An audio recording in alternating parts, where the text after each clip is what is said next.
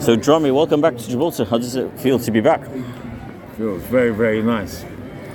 It feels like we're in London, but a really hot London. Indeed, it, it is a beautiful day, I must say. It's a beautiful place. Yeah, a beautiful, beautiful day for a beautiful place, like I say. Yeah. But it's great to have you guys back. So, obviously, more than anything else, the world pandemic has taken the world by storm. Like, no pun intended there. But the fact that it did take the world by storm, the arts were pretty much postponed, they were stopped. How much of an impact did that have for the band? And not even uh, for the band, for the mu- for someone like like you that could be active out there all the time. Well, well, put it this way: this is the first gig we've done for 14 months, and the first gig we're doing is in Gibraltar, because no one could do anything. Yeah. Everyone had to wear face masks, protect themselves, and we've come here. And it's a blessing. The first place we came is here. And obviously, more than anything else, the third time's a charm, they say. And obviously, the fact that it is your third, Aswad's third time in Gibraltar, I believe. Yeah, I think so. Yeah. Yeah, and the fact that it is the third time, more than anything else, is very important. People still remember you from the first time you guys came, then the second time. And how important is the third time to come back to a place where you're very familiar with and you know the people, if that makes any sense? Well, it feels like coming back home.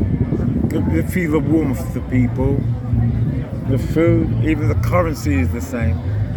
It's like we're, we're actually, as I said, we're in a hot London, hot England. The world pandemic, even despite the stop of the arts, I just say was a blessing in disguise as well because it maybe gave you, you guys more time to put more ideas onto, on the table, to work on some things. What have you guys been working on the last 14 months? Well, we're working on a new album. We couldn't actually rehearse because we, everyone had to be separated. So when we get back, we're going to start writing for a new album and then work on some shows in England and then hopefully abroad. It's a lot to look forward to. Let's just do that right now. Yeah, a lot for us to look forward to. And I hope everybody else. And how much raring to go are you for tonight's gig in particular? Can't wait to go on stage. And especially for what it's for as well. It's for the armed forces. Say that again? More, especially for what it's for, it's because it's today's World Armed Forces. yeah, Day. yeah, British Armed Forces. Yeah. Forces. And, and, and um,